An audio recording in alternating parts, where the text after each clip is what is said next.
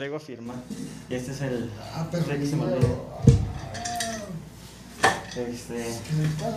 Este está... La mochila, que mochila está allá, güey. Yo también traigo este.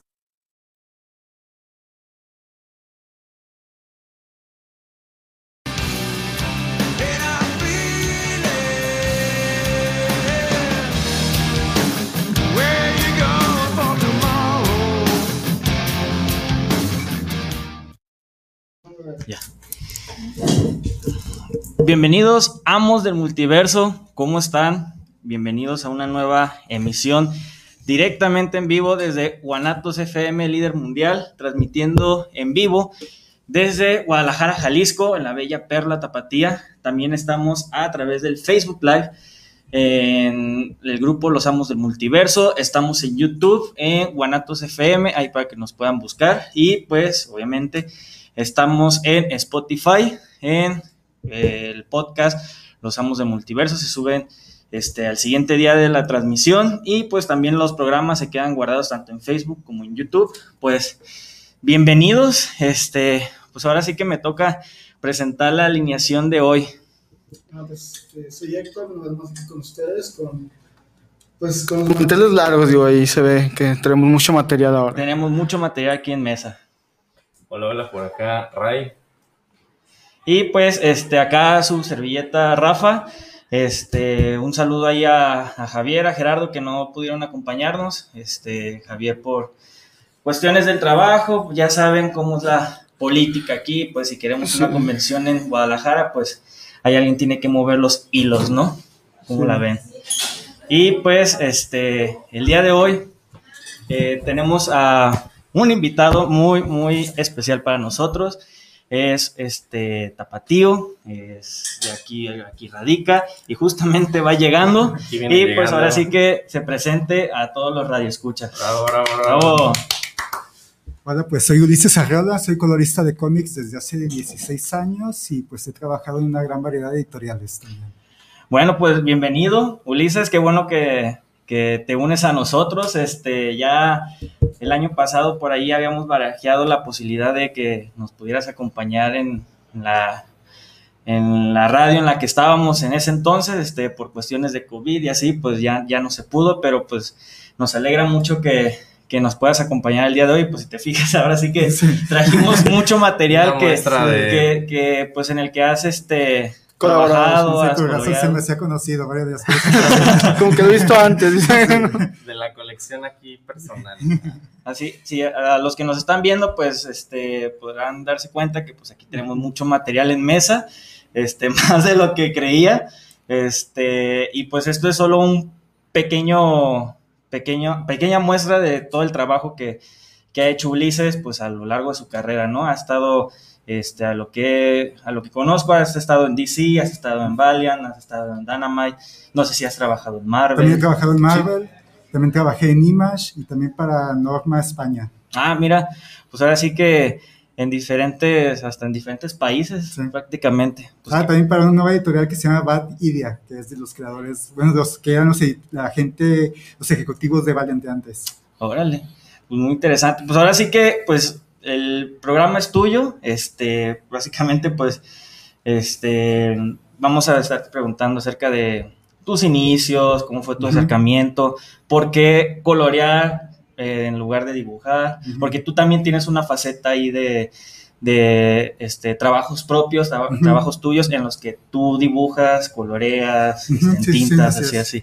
Así que pues ahora sí que, pues para los que no te conozcan, los que apenas nos están escuchando y que apenas están conociendo tu trabajo, pues ahora sí, explícales básicamente qué es lo que haces, pues. Bueno, yo me dedico a colorear cómics. Mi función en este trabajo es precisamente marcar el tono y la intención de cada escena, también hacer que las escenas sean más claras, que guiar mejor la narrativa, que mostrar claramente cuáles son los puntos focales que el lector tiene que ver primero, porque también lo que pasa muchas veces en ciertos trabajos en blanco y negro, sobre todo los que tienen mucho trabajo de tinta, sobre todo achurados y eso, se vuelven algo complejas las páginas de descifrar cuando están en blanco y negro. Mi trabajo es ahí encontrar la manera de mostrar qué es lo que realmente tiene que ver el lector, y lo que no tiene que ver, tratarlo de ocultar un poco para que también la lectura sea más clara y fluida. También parte es de que mostrar, si quiero que el lector se sienta como tensión con la misma paleta de color, yo voy manejando eso. Si quiero que se sienta relajado, feliz, es como en cierto punto lo que hace el cinematógrafo en el cine, de que dependiendo de las paletas, de los estos, hasta texturas, porque muchas veces meto ciertas texturas como de ruido para mostrar otro tono de la misma historia que estoy contando. ¿Y de dónde salió este como furor o pasión de querer dibujar cómics? Colorear más bien cómics. Fue un poco accidental. Yo durante mucho tiempo, bueno, si nos regresamos el tiempo, yo cuando estaba en la universidad, estudié aquí en Artes Plásticas en la UDG, y realmente lo que sabía es que quería dibujar, pero no sabía exactamente a qué. Okay. Y mucho, estaba barajeando entre ser tatuador, hacer ilustración fantástica, hacer cómics, y pues lo que se pudiera relacionar a eso, ilustración, no sé. Y hasta estuve trabajando, de hecho, en agencias de publicidad muy en el principio, haciendo ilustraciones para storyboards. También trabajé un tiempo haciendo animación tradicional, me tocó trabajar con acetatos y eso. Y pues era ir probando distintos medios para ver cuál me iba gustando. Siempre tuve la espinita de cómic, pero lo veía muy imposible en ese entonces, porque realmente casi no había artistas mexicanos. Y como para tener contacto decíamos, no, pues tienes que ir a Estados Unidos.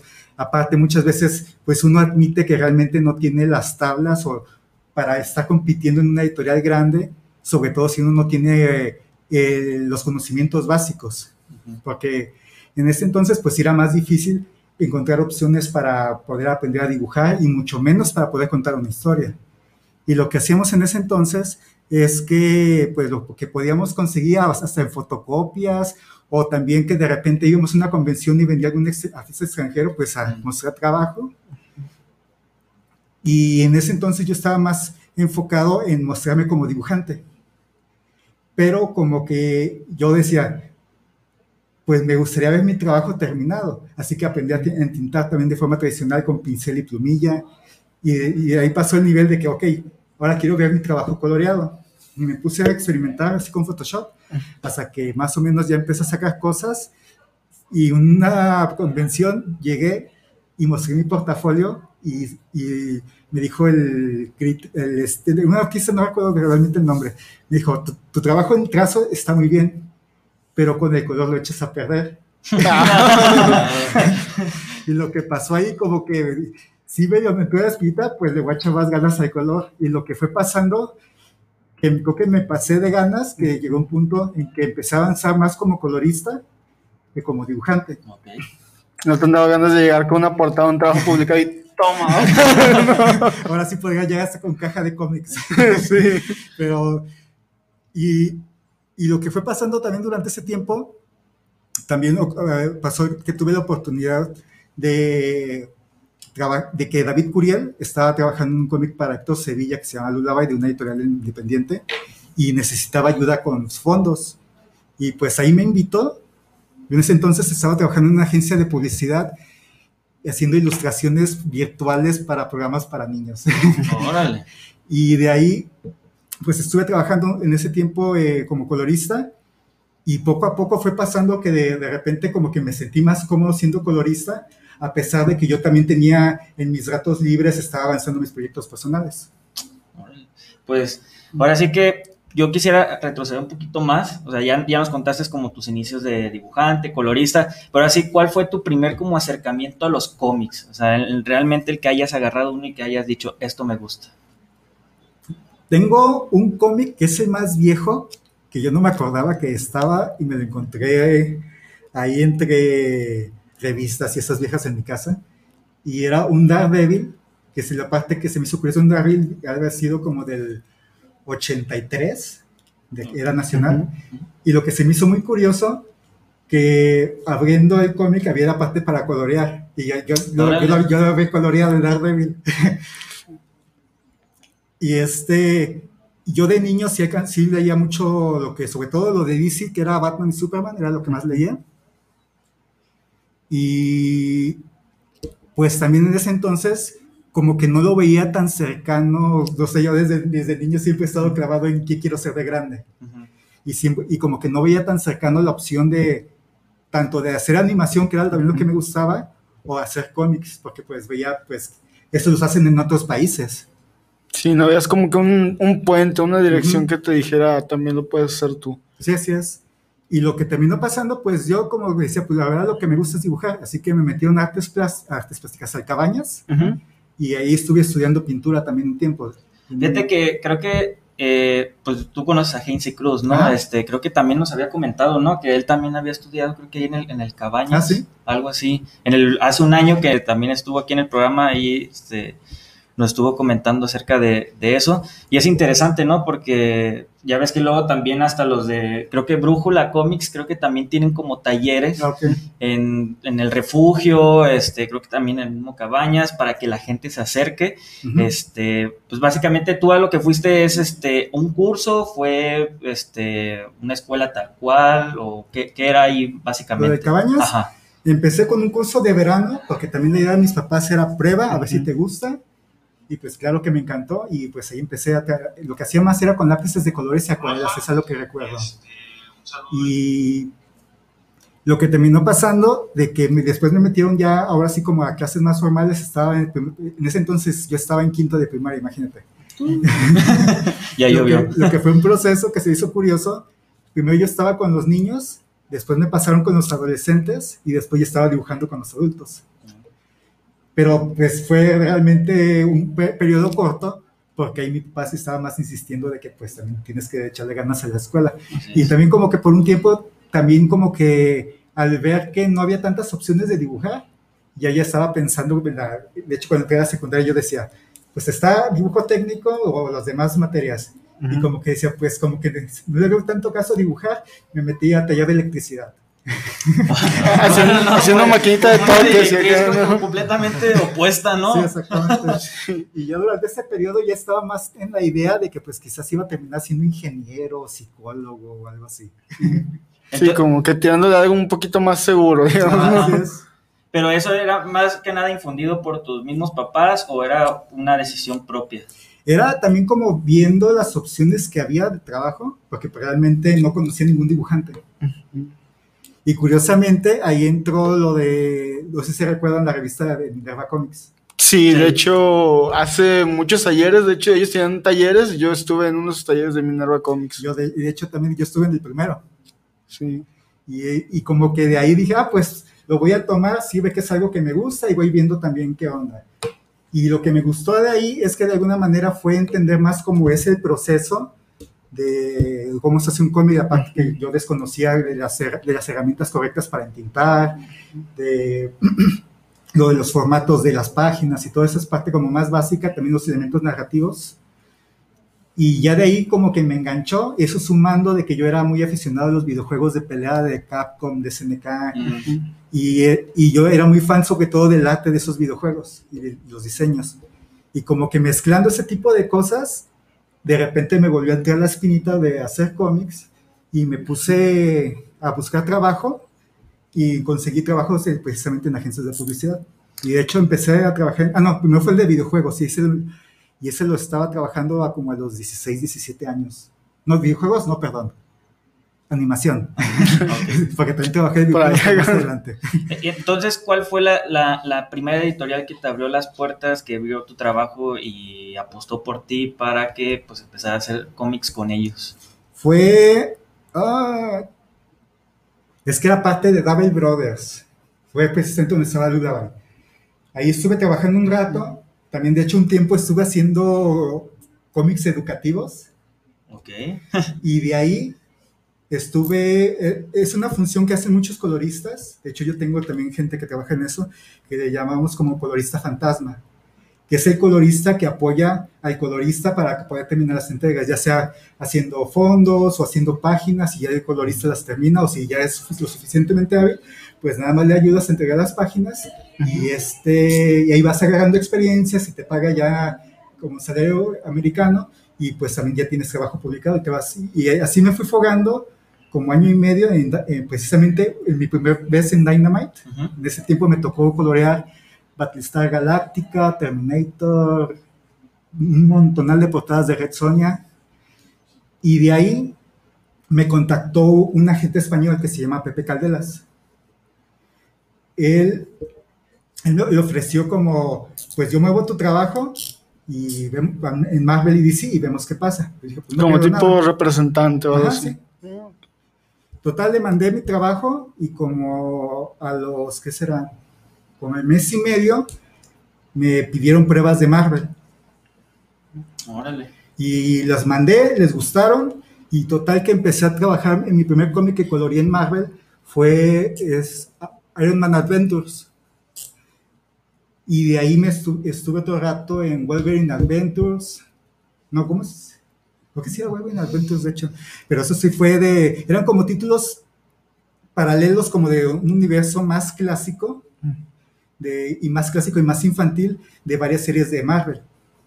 O sea, un tono más ligero, por así decirlo. Sí, exactamente. Ah, okay. De hecho, eso, los trade paperbacks que imprimen son la mitad del tamaño del cómic, más o menos. Un cómic normal. Precisamente porque están más de bolsillo. Para el público infantil, vaya. Exactamente. Ah, muy bien. ¿Y cómo fue trabajar en Marvel? Fue lo bueno que cuando yo estaba haciendo de colorista fantasma, yo era como muy obsesionado en tiempos de trabajo y en velocidad, que realmente no se me dificultó tanto a la manera de trabajar. Lo que sí se me dificultó es que estaba muy nervioso a las primeras páginas que estaba haciendo, porque decía, ahora sí es un trabajo de verdad. Uh-huh. Y pues ya nada más fue perderle el miedo y avancé y entregué a tiempo. No hubo tanta bronca porque ya estaba acostumbrado a ritmos de trabajo muy pesados, pues. Y también es común que en las editoriales cuando entras, como que para retarte, para ver hasta dónde eres capaz, te ponen entregas muy pesadas. Y en muy corto tiempo, ¿no? Supongo. Tiempo, exactamente. Sí, porque se me viene a la mente, por ejemplo, cuando inició Rebirth en DC Comics, pues tú prácticamente, tú tenías el título de Action Comics. Yo me acuerdo que salía, pues, quincenal este título, pero prácticamente tú le hacías los colores cada 15 días, ¿no? Más o menos del cómic, porque como que se turnaba, ¿no? Sí, entre coloristas. Pero pues yo pensaba y decía, no manches, o sea, ¿cómo vas a estar entregando un cómic cada 15 días con toda la paleta de colores que lleva, los artistas que están? Porque pues, le dibujaste a... se me viene a la mente Kleiman, Tyler Kirkham, no sé si... Stephen Segovia, no sé si hiciste algo con Oliver Coipel, si solo fue... Porque vi algunos trabajos tuyos, pero creo que nada más fue como de práctica, ¿no? Sí, exactamente. Así que, por ejemplo, ahí que fue una carga laboral, pues algo fuerte, que era una entrega cada 15 días, ¿cómo fue? ¿Cómo lo resentiste, vaya? Pues realmente no le batallé porque ya estaba acostumbrado. Es que, por ejemplo, mi ritmo de trabajo se puede decir cómodo, es un cómic por semana. Ok. Pero el problema es cuando trabajas en varias editoriales y las páginas se te acumulan para las mismas fechas de entrega. Por ejemplo, se me hizo una vez muy curioso que estaba trabajando al mismo tiempo en Marvel, en DC y en Image. Y pues claro que las fechas, como los editores no se pueden poner de acuerdo lógicamente, pues se terminaban cruzando y de repente era que en la mañana voy a hacer páginas de... Creo que en ese entonces estaba haciendo Thor y en la tarde estaba haciendo Green Arrow. Y ya en la parte de la noche ya estaba haciendo lo de, ¿cómo se llama? Rain Dogs para Image, con Doug White. No has tenido hasta ahorita así como exclusividad, ¿verdad? Con alguna editorial, o sea, digamos, has estado como freelance cualquiera que sí. Al mismo tiempo puedes estar, ¿no? En varias. Sí, lo manejé un tiempo con Valiant, pero fue cuando sucedió que compró la empresa china a Valiant. Que hicieron su reinicio. Ajá, y sacaron a todos los editores, pues ahí se canceló todo eso. Pero también lo que he considerado, como tiendo a aburrirme mucho, si estoy haciendo como lo mismo, me gusta estar trabajando en proyectos muy diversos. Por ejemplo, en este momento acabo de entregar un cómic que se llama Sly Bells, que lo dibuja David Lafuente, que tiene un estilo como muy cartoon. También estoy haciendo otro cómic, ese todavía no lo puedo mencionar, pero es para Bad Idea, que tiene como una tonalidad como un estilo tipo Timothy Green, ¿lo ubican? Sí.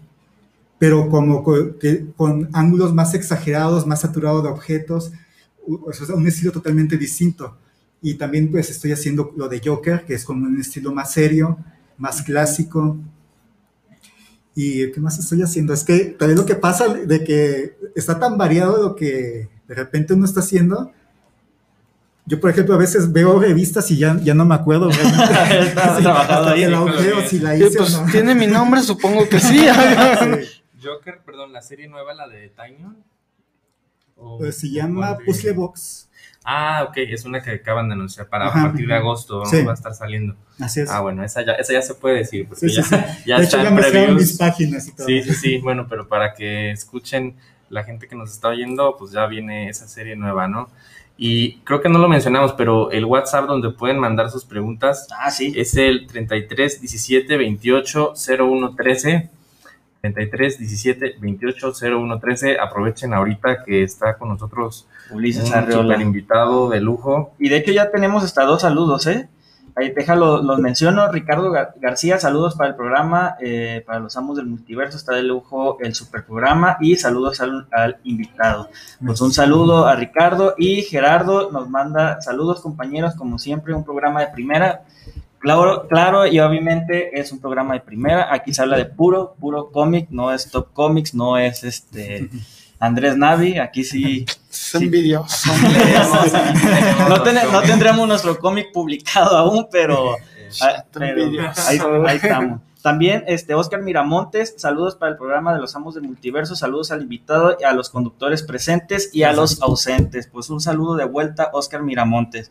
Pues ahora sí que, pues háblanos de tus influencias, o sea, ¿qué artistas fueron los que te ayudaron como a pulir tu estilo? Yo sé que dependiendo el artista y hasta el mismo cómic, pues es el tipo de color que tú usas, la paleta de colores que usas, porque hasta yo he visto, por ejemplo, a los que pues, siguen a Ulises o no, pues él sube, tú has subido como retrabajos de tus portadas o de mismos interiores, pero recoloreados a lo actual, pues sí, eso que te influye pues como para tomar una decisión diferente a la publicación que ya se realizó 1 año, 2 años atrás. Pero es que en este medio yo creo que una parte muy importante para mantenerse vigente es seguir aprendiendo, experimentando y también investigando qué otras cosas se están haciendo en otros lados. Por ejemplo, si ponemos como referencias de gente que me gusta, pueden ser gente que parece que no tiene nada que ver con mi estilo, pero de alguna manera lograron influenciarme con su trabajo. Por ejemplo, me gusta mucho el trabajo de Katsuya Terada, de, ¿quién más? Adam Hughes. No sé, pues es que son demasiados. También, por ejemplo, ilustradores, también cosas de animación, como que siempre uno tiene que estarse empapando. Por ejemplo, también hubo un tiempo que yo era muy fan de Simon Bisley, y de Enrico Marini, y son como influencias, se puede decir que pueden sonar hasta como muy opuestas, pero ciertos elementos se me van pegando, y también ayuda mucho de que, pues ya también al momento que yo tengo bases de dibujo, se me facilita como entender las estructuras de los mismos dibujantes. Y por eso me gusta a veces trabajar con ciertos dibujantes, porque siento que les voy aprendiendo de estar repitiendo tanto las formas que ellos están haciendo, de la anatomía, las facciones. Siento que de alguna manera estoy aprendiendo detallitos de cada dibujante con los que he trabajado. Okay. Y bueno, ahorita, bueno, pues ahora sí que tú ya llegaste a las grandes ligas, ya has trabajado con muchos editoriales. ¿Cuál sería como el consejo, el tip que le darías a alguien que, digamos, ahorita está morro, le gusta dibujar, le gusta colorear? Como que, ¿cuál dirías que sería su mejor camino para acercarse a un trabajo de verdad? Aquí hay algo que es muy importante, es tener experiencia en cumplir fechas de entrega y entregar un buen trabajo. Es como la parte básica. Y un error que muchas veces cometen los chavos cuando apenas están iniciando es que no son buenos entregando fechas de entrega.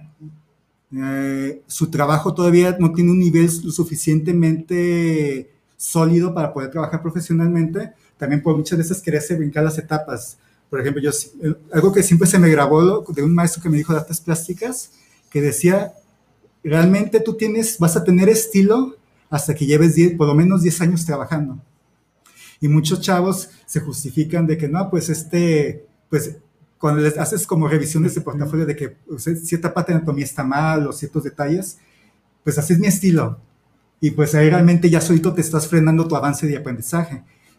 Algo que ahorita recomiendo mucho, sobre todo aprovechando ahora sí lo que es la tecnología y las redes, es que aprovechen Instagram, Facebook, todo tipo de redes sociales para promover su trabajo, porque también, aparte de promoverlo, hay gente que también te puede estar haciendo correcciones de tu trabajo, o puedes también contactar gente que se dedica a eso profesionalmente y pedirles tips. Yo, por ejemplo, es muy común que la gente me mande portafolios, y tanto de dibujo como de color, y pues yo digo, por ejemplo, que esta secuencia de narrativa no funciona por esas características, o ese color ya no hace armonía con la paleta que estás manejando en general, y es como irle dando tips, pero ahorita la gran ventaja es que ya no es como ahora sí, como dice, va a sonar como viejito, como en mis tiempos, de que yo tenía que esperar a cada convención para poder hacer eso. Entonces, como en conclusión acerca de eso, ¿crees que ahora es más fácil el poder trabajar en una editorial de cómics que antes? Es que no es que sea más fácil trabajar, pero se volvió más fácil el contacto con los artistas y el lograr y el tener mejores herramientas de trabajo que también simplifican trabajo y más fuentes de aprendizaje. Por ejemplo, YouTube busca tutoriales, te encuentras tutoriales de lo que quieras, en cualquier estilo que quieras. Por consiguiente, lo que pasó, yo sí noto, por ejemplo, veo mi trabajo de hace, por ejemplo, el que hice en Batgirl. Con ese trabajo ahorita yo no podría trabajar. ¿Por qué? Es que subió mucho el nivel de calidad de los últimos 10 años. Y sí, se me hace curioso, de hecho, verlo y digo... Sí, de hecho, justo tiene 10 años, justo hace 10 años que empezó New 52, ¿no? Ya 5 años de Rebirth en DC. Sí. Y pues sí, ahorita a lo mejor viendo tu trabajo de hace 10 años, sí, ¿no? Sí. Que pues, diga de qué me pasó, ¿no? O sea, ¿tú consideras que ya es completamente distinto? Es que sí cambió mucho la forma de trabajar. Por ejemplo, yo aquí los considero que los colores están muy desaturados, hay muchos colores que se repiten demasiado, no hay tanta separación de planos por valores y por iluminación. Falta más ambientación. O sea, una autocrítica a tu trabajo. Sí. Sí, de que, Ulises, qué puñetas estaban. Y por ejemplo, ahorita que mencionas sobre los tutoriales, ¿no? Y que das tips y demás, ¿en algún momento has tú dado directamente algún curso, algún taller? O, o has pensado, por ejemplo, en dar clases, ¿no? En artes plásticas o en algún otro instituto. Diseño gráfico, no sé. Bueno, para transmitir un poquito de lo mucho que sabes. O yo lo que sí me ha tocado con René Córdoba dar algunos talleres de color. De hecho, no me acuerdo si fue primero eso. Hace como 10 años me invitaron a la convención de Avilés en España, de las jornadas de cómic de Avilés. Y ahí parte del trato era de que yo iba a dar una clase en una universidad de allá, para una clase precisamente de teoría básica de color, cómo colorear por Photoshop y eso, y con temática de superhéroes. Lo que se me hizo curioso, algo que me comentó, de hecho, un letrerista que pasó, que le tocó antes que a mí, al momento de terminar la clase, la gente me aplaudió, y me dijo él, eres el primero que aplauden. y es que también algo que no he mencionado, mis papás son maestros y como que de alguna manera sí se me facilita un poquito lo de explicar o lo de tratar de pasar conocimiento, se puede decir de alguna manera. Y lo que estoy haciendo ahora es que tengo mis asistentes de color, tengo 4 asistentes de color, es Monique, Andy, Mario y Niño, y ellos cada semana, ellos me ayudan principalmente con fondos. Cada semana tengo una junta con ellos por Zoom y nos ponemos, y yo me pongo a trabajar en sus páginas haciéndoles correcciones. Miren, esto que hicieron no funciona por estas razones, ese tipo de paleta, ese tipo de texturas, y con cada equipo, porque son dos equipos, con cada equipo trato de irlos como guiando más en dirección a sus capacidades, porque unos tienen una tirada más de como cómic más serio, otros manejan como paletas más saturadas, que tanto una habilidad como otra la puedo direccionar a distintos tipos de cómic. Y también lo que estoy haciendo ahora en Facebook, hago streams. Transmisiones en vivo. Los viernes a las 9 de la noche en mi página de Facebook, y lo que hago ahí es el proceso de crear una ilustración desde cero hasta dejarla coloreada lo más detallado posible. Más o menos, ¿cuánto dura esa como transmisión? Aproximadamente 2 horas. ¿Qué es lo que más o menos te tardarías tú en hacer? ¿Que una página? ¿2 páginas? En color sería una página. 2 horas para crear entre una 2, página. Bueno, realmente es que varía. Depende de la página también. Depende de la página, detalles y eso, ¿no? Supongo. Depende de la página, la fecha de entrega y también qué tan encendido estoy. Porque sí. También lo que curioso, yo por ejemplo, yo sí soy mucho de querer romper mis récords de velocidad de páginas y de hacer páginas en un día, ¿cuántas puedo hacer? Y pues llevaba mucho que no lo probaba. Y pues hace como 15 días me dio de repente insomnio. Yo llevaba en ese entonces, ya había acabado las 8 páginas que tenía que entregar para el siguiente día. Y dije, pues le voy a seguir. Y como no me daba nada de sueño, en 36 horas que me aventé trabajando hice como 18 páginas. 36 horas. Ajá. Y ahí rompí mi récord de páginas en ese tiempo, y aparte de mi página más rápida, que no entiendo cómo la hice, pero ahí salió en 25 minutos. Estabas en un estado acá totalmente zen, ¿no? Sí, elevado de conciencia. Sí, ya estaba en un plano astral, ¿no? Así ya dibujando por inercia, ¿no? Sí, ya. Sí, sí. Bueno, y ahorita que hablas de eso, yo te quería preguntar, o sea, ¿tienes como que algún ritual a la hora de colorear? O sea, me refiero a de que pues estar en algún lugar en específico, o escuchar un tipo de música en específico, o como dices, a lo mejor prefieres trabajar en la noche, o en el día, o en algún lugar en especial, o es libre de que... Yo en mi caso tengo un cuarto que lo uso como oficina. Ajá.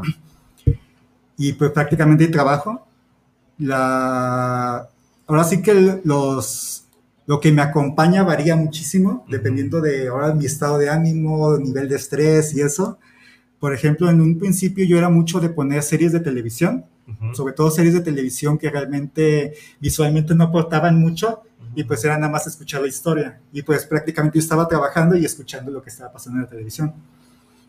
En otro tiempo también estaba escuchando música, hasta que llegó un punto en que toda la música que tenía ya me había atado, y después empecé a, sobre todo por Skype, a platicar con amigos que también son coloristas, y llegó un punto en que ya hacíamos grupos de varios coloristas que trabajamos en Marvel y en DC para platicar de nuestras cosas que nos habían pasado en nuestro día.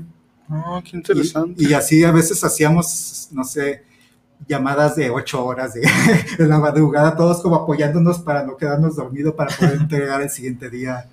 O sea, es como un grupo de ayuda, por así decirlo. Ajá. Entre ustedes. Sí, sí, sí.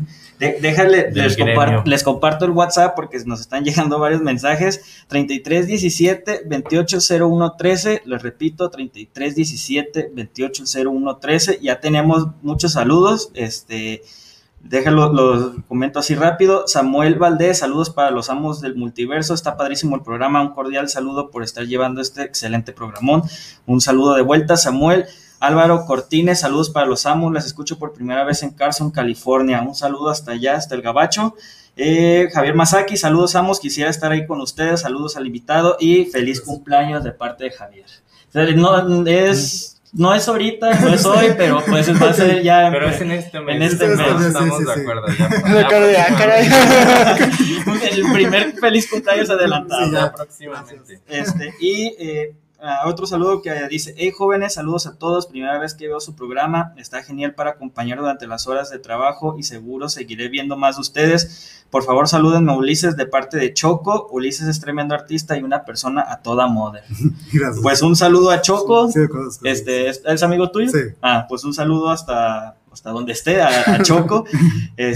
Pues ahora sí que ya nos contaste tu ritual y todo, pero que ahora sí que desenfocándonos un poquito del cómic, pues qué es lo que escuchas básicamente cuando tú empiezas como a dibujar, qué música es la que te motiva, te inspira, te da apoyo, etc. Es que depende, por ejemplo, cuando coloreo, puedo escuchar, ahora sí que enchufé la música, de repente ando escuchando Al Green, de repente ando escuchando Tool, de repente estoy escuchando, no sé, algo de jazz, y así como que estoy variándole, como que no, simplemente para que esté de fondo. Okay. Pero cuando dibujo, ahí sí trato de que la misma música me enfoque al tipo de historia que quiero contar. Por ejemplo, es muy común de que si quiero dibujar cosas de ciencia ficción, pues escucho quizás Massive Attack, o si quiero cosas más dramáticas, Portishead, no sé.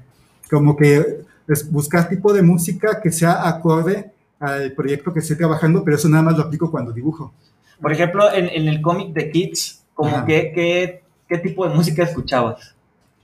En el de Kids, es que como fue color realmente, pues creo que de hecho lo vi, estaba viendo, no sé si estaba escuchando Naruto, creo. Está bien. O sea que, pues ahora sí que dependiendo del tipo de cómic, o sea, un Harley Quinn, ¿cómo qué escucharías? Un Harley Quinn quizás algo de punk, yo creo. Sí. Sí. Y por ejemplo, igual te quería preguntar respecto a colorear interiores y colorear una portada, ¿consideras que hay alguna diferencia? Claro. ¿O te gusta más una cosa que otra? O... Es distinto. Es que en una portada uno tiene primero la idea de que eso tiene que ser totalmente visual, algo que sea lo visualmente atractivo para que resalte de los demás cómics que hay en porque es la competencia, se puede decir, y tratar de encontrar los colores adecuados, también simplificar a veces, y fue lo que fue descubriendo con el tiempo, de que con unas paletas más limitadas y con colores más complementarios y sólidos, es más fácil que resalte una portada a comparación de otras. Uh-huh. Entonces son cosas que vas ganando con experiencia, pero si es más como la idea de vender el título, también lucirte lo más que puedas en cuanto a acabados, como ahí es donde le dedico más tiempo en cuanto a tiempo de trabajo, pero también la parte que es muy distinta, que se puede decir que a mí creo que sí me gusta más en hacer interiores, es que estás contando la historia, estás marcando el ritmo de la historia, la tonalidad, ayudando al lector a buscar que se meta lo más posible en la historia. Okay. Bueno, por ejemplo, nada, vamos a poner un ejemplo. De aquí fue una portada donde él hizo el color. Es un Red Hood Arsenal. Ese fue un caso de portada. Ya los demás de aquí, la mayoría, por ejemplo, fueron interiores. Sí. Pero en este creo que también... Bueno, creo que... Estos sí son, es mía, de hecho. Sí, estas son... De hecho, esto también, sí, ¿no? Me parece. Esto es también de Superman, durante el New 52, pues él le tocó hacer estas portadas. ¿Hiciste los interiores de aquí? ¿De cuáles? De estos de Superman, cuando... Creo, no estoy seguro, poderes. De hecho. Ya no me acuerdo. En Justice League Dark fue interiores, ¿verdad? Pero en ese sí, todos los primeros 15 números creo que los hice. No, eso no. Nada más fue pura portada. Ajá. Es que en ese tiempo las portadas las hice como 3-4 meses antes de que salieran publicadas. Y todavía estaba trabajando en ese entonces en la serie. Yo tengo una pregunta que a lo mejor no me la puedes responder, pero yo platiqué hace tiempo con Alex Sinclair, y me comentó que, por ejemplo, Jim Lee tiene un color en específico para Superman, que es el que, de hecho, hasta, no sé, creo que en un live stream que hizo hace ya tiempo Alex Sinclair, él mostró como su carpeta de colores, y en uno aparece Blue Superman o Superman Blue, que es el color en específico que quiere ese artista. ¿A ti te han pedido un color en específico para un personaje en específico? ¿O que tú mismo tengas un color para ese personaje? Por ejemplo, lo que es Superman... Sí, para mí sí es bien importante que la capa se vea lo más limpia posible en cuanto a tonalidad roja. Y si voy a meter ambientación, por ejemplo, que es una escena de noche, una escena verde, que en teoría ese rojo se debería haber afectado, busco la manera para justificar que por lo menos en ciertas áreas se vea el color limpio sin afectarse por la iluminación. Pero realmente con la gran mayoría de dibujantes que me ha tocado sí hay mucha libertad de que pues confíen en el trabajo de uno, y también uno cuando ya vas tomando experiencia ya te vas dando cuenta hasta el gusto de los editores. Por ejemplo, yo llevo ya bastante tiempo, yo no recuerdo de hecho cuándo fue la última vez que un editor me manda una corrección, porque ya conozco más o menos qué es lo que busca el editor. También estoy checando, viendo referencias de guión y eso, para tanto facilitarles el trabajo a ellos y para yo no trabajar doble. Aunque también soy bastante rápido haciendo correcciones. Ajá, muy bien. Y ahorita, por lo regular, estás trabajando todo digital, ¿verdad? Casi sí. No manejas lo que es tintas, bueno, o colores como acuarelas, ¿no? Como acuarelas. Pero si fuera así como que no tanto por tiempo, sino que fuera tu decisión, ¿qué te gusta más? ¿Trabajar tradicionalmente o todo digital? Es que depende. Por ejemplo, para secuencia, de hecho en un principio yo sí trabajaba en proyectos personales, hacía mis páginas con acrílicos. Uh-huh. Pero el problema que uno te vas enfrentando de que a veces para lograrlo reproducir de una forma fiel es mucha bronca. Uh-huh. Y a mí me frustraba muchas veces que no podía conseguir un buen escaneado o una buena foto respetando los tonos. La consistencia. Ajá. Uh-huh. Y a veces, y simplemente que la línea muchas veces se veía doble o se veía como borrosa, y son, pues, siendo bien clavado de que tu trabajo se vea lo más fiel posible. Maldito todo. Ya no, pues no me convencía, y fue parte por lo que me pasé más a digital.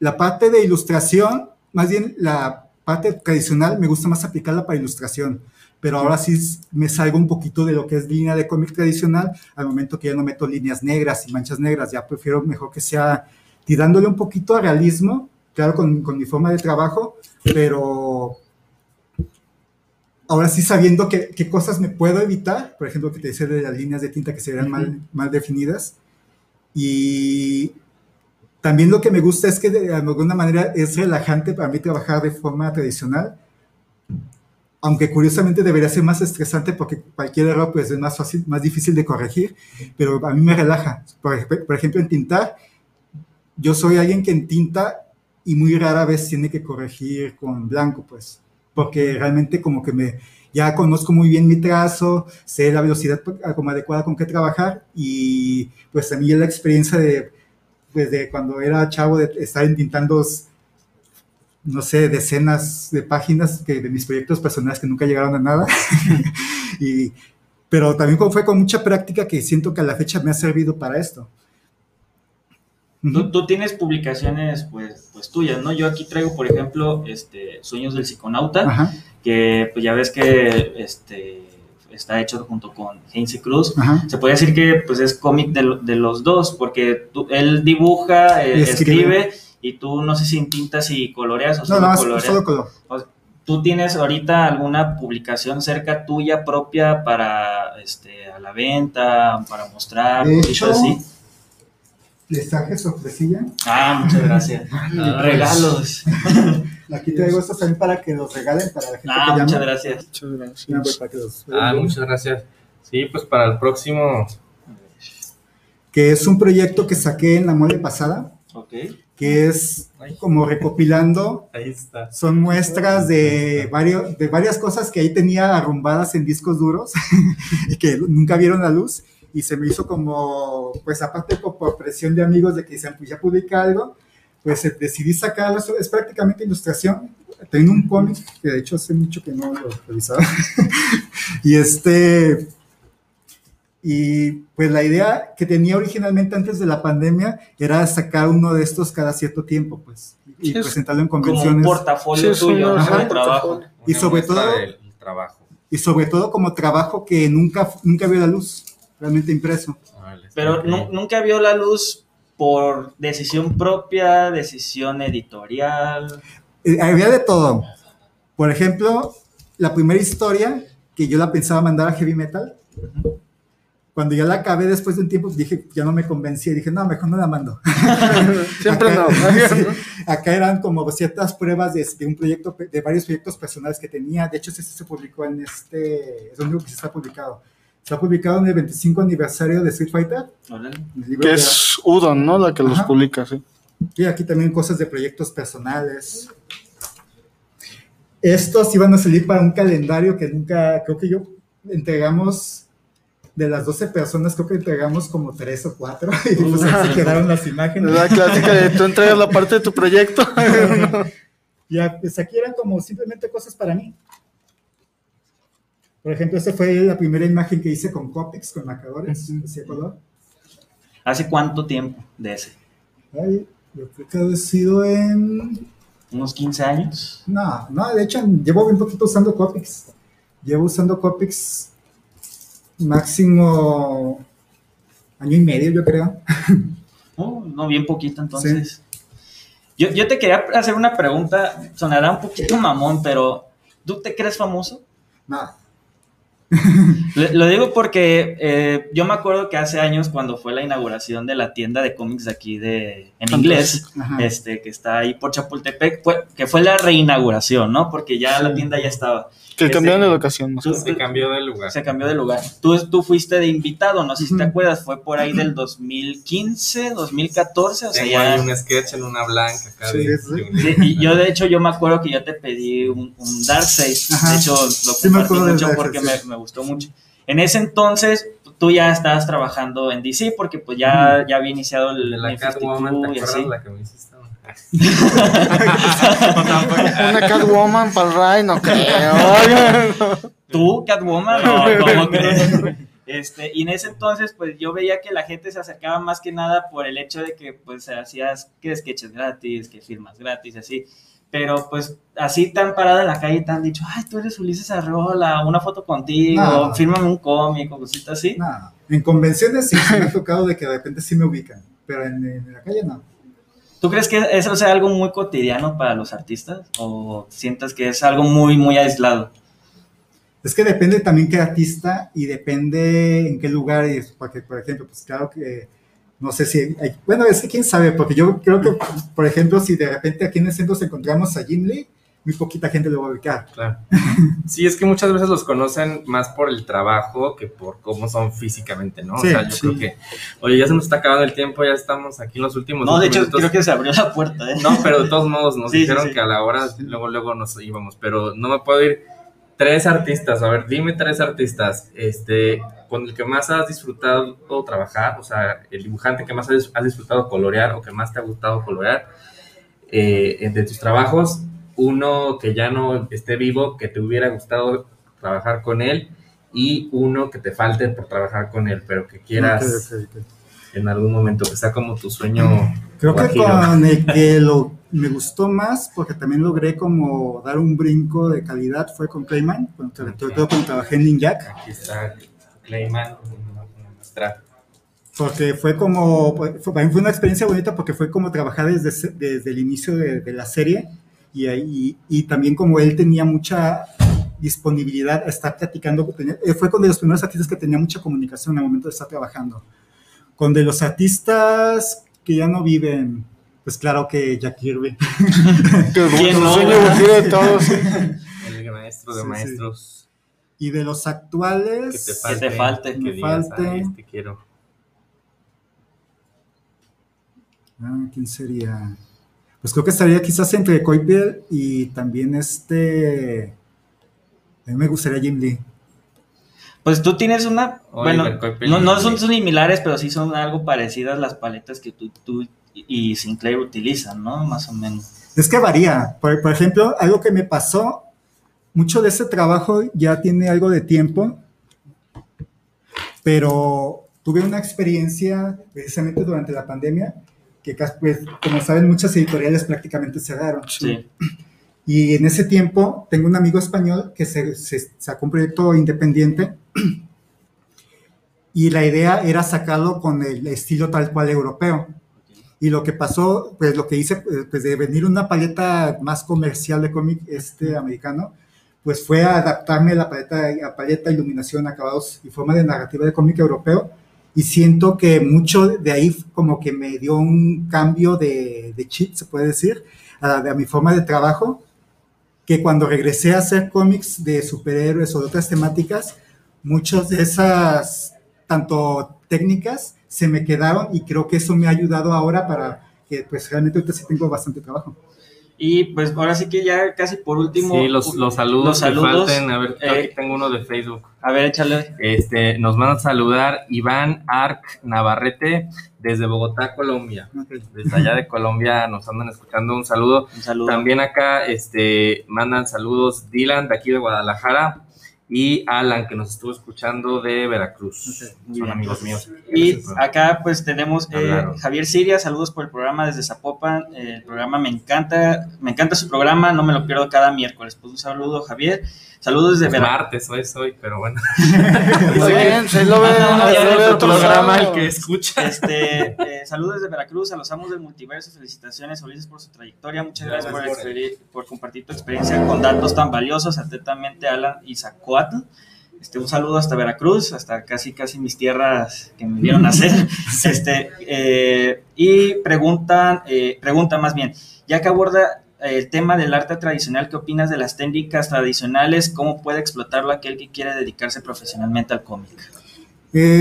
Algo que pasa con la técnica tradicional, tiene un mercado más definido, muchas veces más relacionado con el de autor, y se experimenta sobre todo en el trabajo más europeo.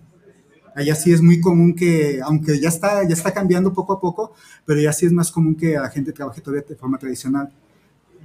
Y la idea, o también temáticas más tipo heavy metal, o ese tipo de revistas que se podría decir que son más de nicho. Más corte independiente. Ajá, ¿no? Ajá, exactamente. Ahí es donde sí se puede. Es muy difícil, por ejemplo, en Marvel y DC, lograr vender ese tipo de proyectos porque realmente como... consistencia y tiempos. Y es porque también el tiempo de entrega, bueno, el tiempo de trabajo es más largo por unas limitantes de la técnica y pues es muy difícil que a veces tener el tiempo necesario para poder cumplir ese tipo de proyectos. Bueno. Y por último, pues Álvaro Gutiérrez, saludos para el programa desde Cardel, Veracruz, y un saludo para Ulises. Pues, muchas gracias, Álvaro. Y igual, pues, no sé si quieres compartir tus redes, dónde te pueden encontrar, qué proyectos próximos tengas. Según yo en Facebook, bueno, es Ulises.arreola.